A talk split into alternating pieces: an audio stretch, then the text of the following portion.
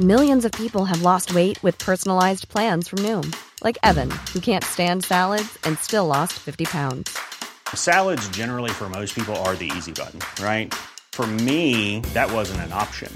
I never really was a salad guy. That's just not who I am. But Noom worked for me. Get your personalized plan today at Noom.com. Real Noom user compensated to provide their story. In four weeks, the typical Noom user can expect to lose one to two pounds per week. Individual results may vary. There's never been a faster or easier way to start your weight loss journey than with PlushCare. PlushCare accepts most insurance plans and gives you online access to board-certified physicians who can prescribe FDA-approved weight loss medications like Wegovy and Zepbound for those who qualify. Take charge of your health and speak with a board-certified physician about a weight loss plan that's right for you. Get started today at plushcare.com slash weight loss. That's plushcare.com slash weight loss. plushcare.com slash weight loss. LMFM Podcasts. With CNC Carpets, we bring the showroom to you. Or you can book a personal consultation at our fabulous new showroom in Moortown, Dromiskin. Call 087 660 40 237 or visit our website at cnccarpets.com to book an appointment. CNC Carpets for all your carpet and wood flooring needs.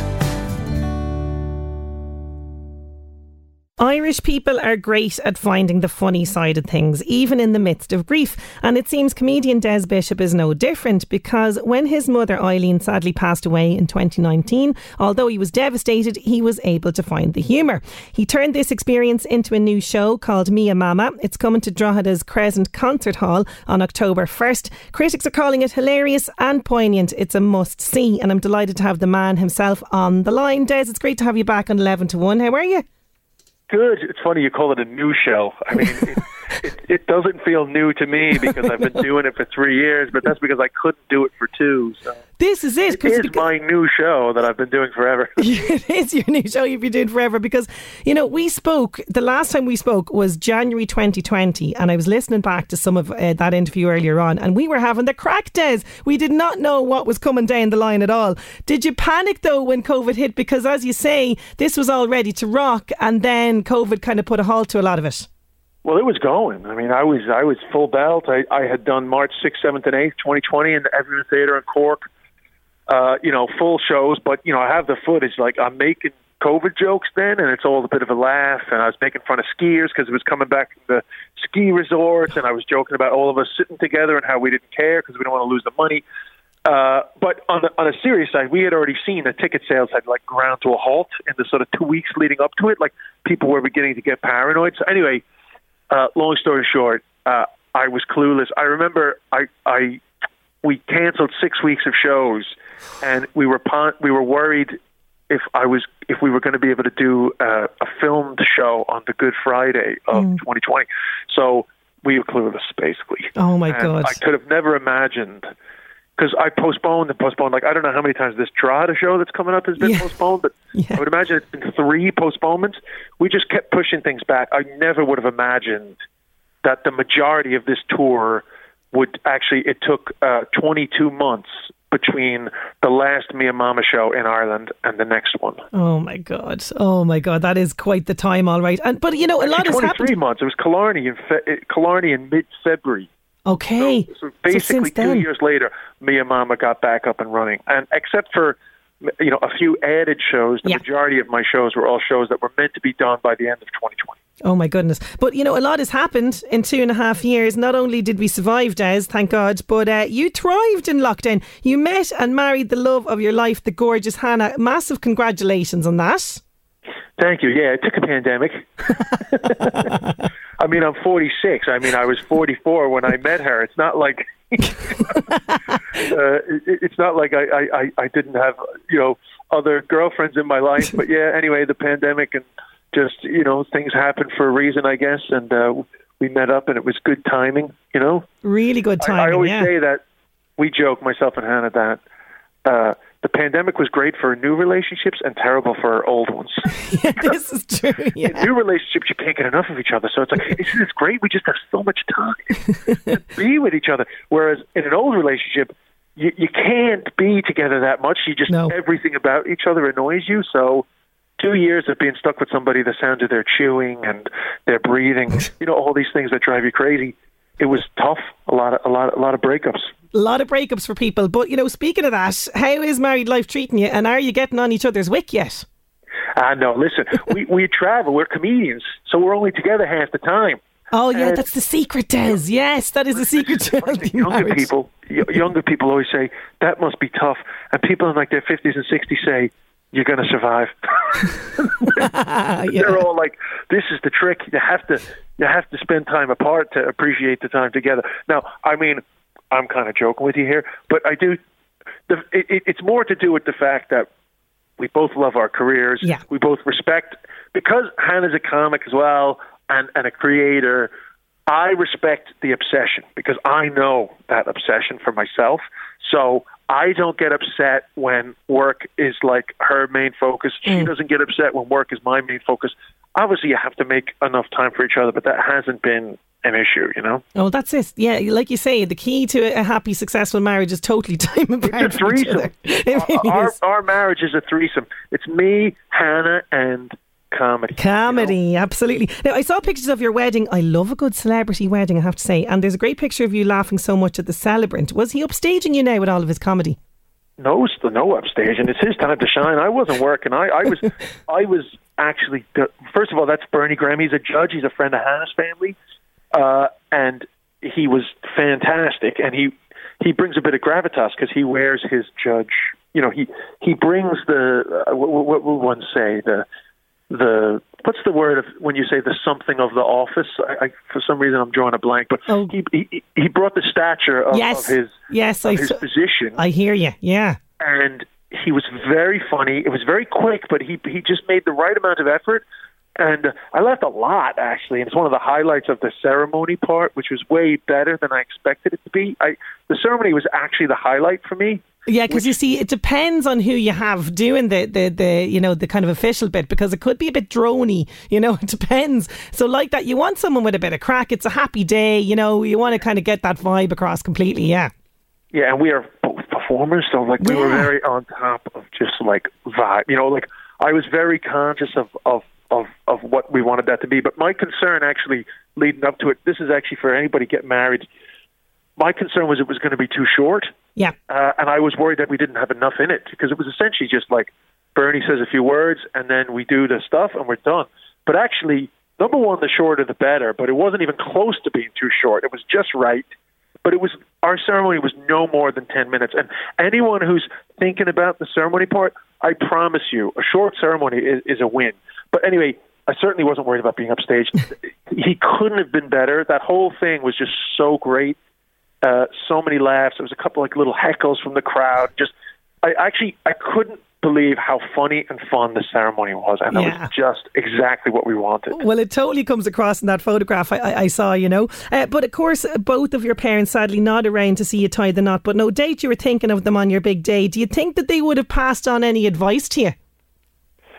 I don't know. Honestly, if you come and see the show about my mother, you'll you'll probably know that there was a there was a sadness uh, with a hint with a tinge of thank God, just because she was a very stressed out woman.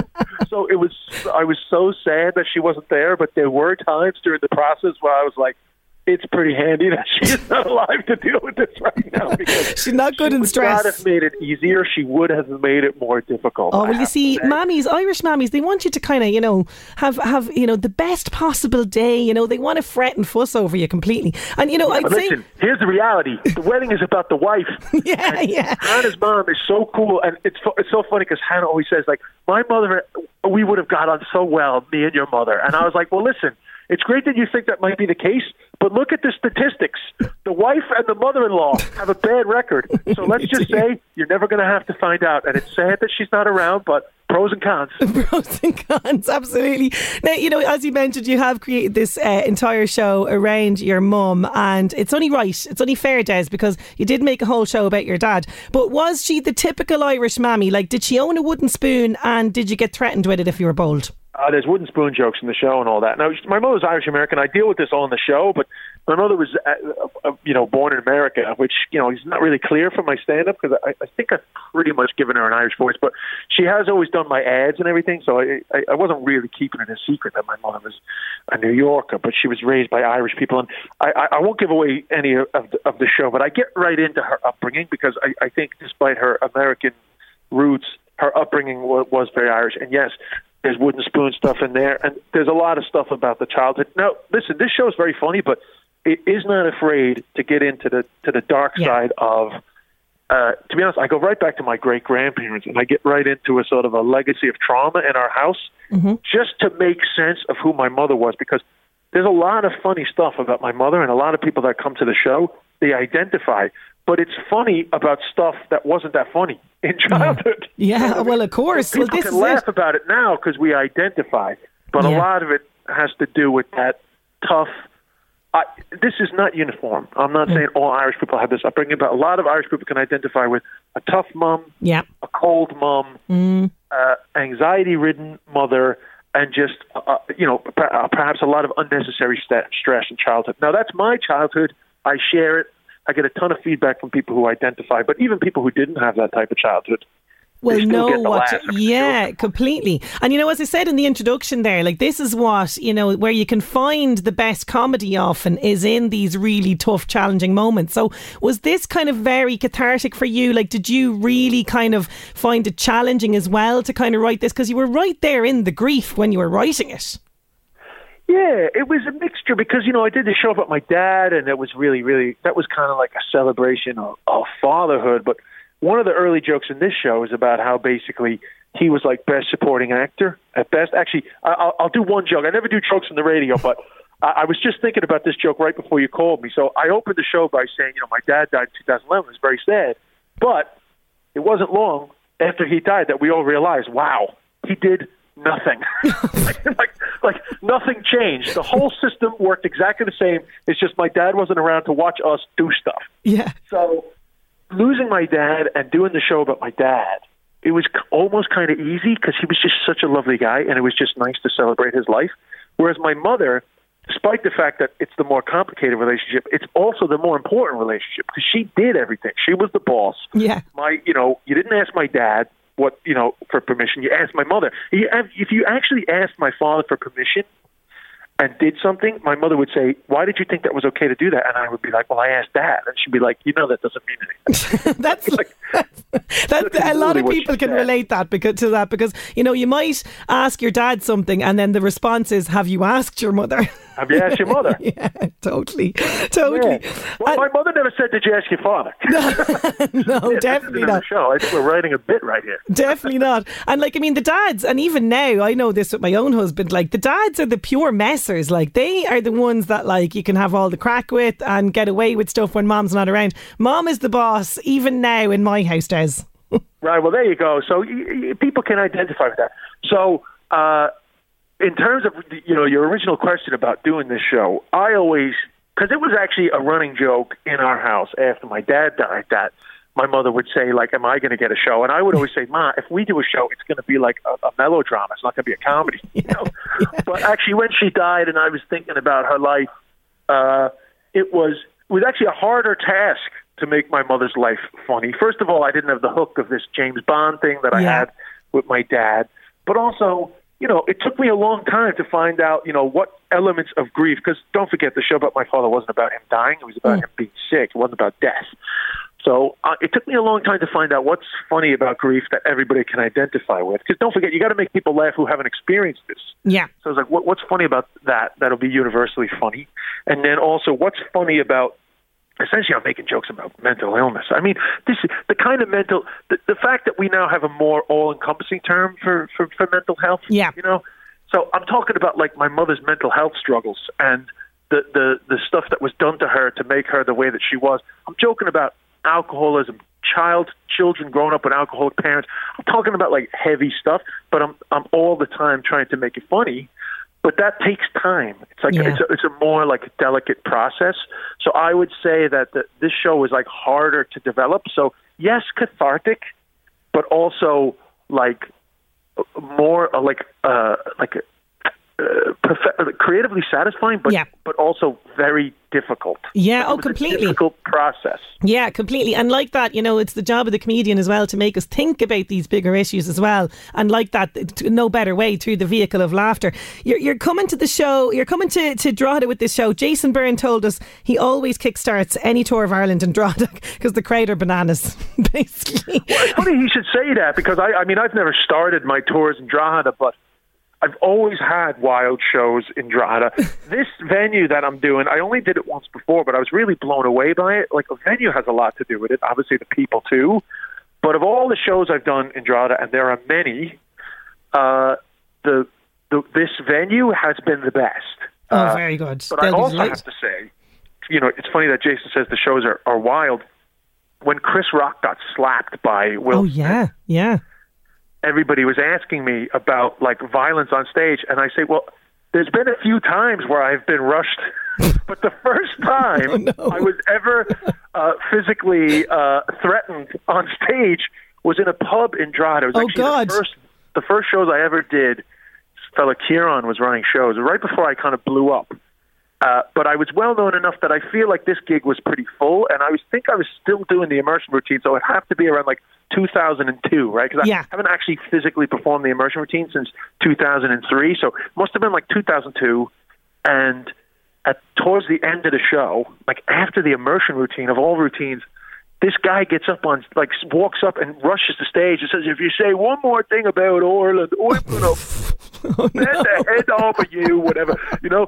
And uh, I remember I grabbed a, a bottle of Bulmers off the front row table and I stood there and I was like, "Bro, like I like." Because there was no security. I'm standing there on stage with a bottle in my hand to protect myself because this guy was huge Yeah. humongous. And I because I remember when finally security came and got rid of him, uh, I remember saying like, "This is how much of a trigger the immersion is for Irish people." for anyone who's violent. In a family, he's like he's gone back into some like like some child some PTSD from his Yeah. father making him feel bad about leaving the immersion. Oh. God! Oh God! Well, you see, look, you, you can't. This is what happens. You know what I mean? The immersion's a big thing, as you say, but hopefully everyone, Hopefully somebody listening was at that show. I mean, like it wasn't a big venue, but I got to think there was like 100 people there, 120 people. Maybe somebody was there. Maybe, maybe, but hopefully everyone will be on their best behaviour in Drogheda. Des, it's been so lovely chatting with you again. Massive congrats on the wedding and on this show, and uh, we're very much looking forward to seeing you in Drogheda. Uh, thanks so much. Thank you. Nice to chat to you. Thanks a million, Des Bishop. There, he's going to be at the Crescent Concert Hall Saturday, the first of October, with his show Me and Mama, and you can get tickets from Ticketmaster. LMFM Podcasts. With CNC Carpets, we bring the showroom to you. Or book a new showroom appointment on 087 660 4237.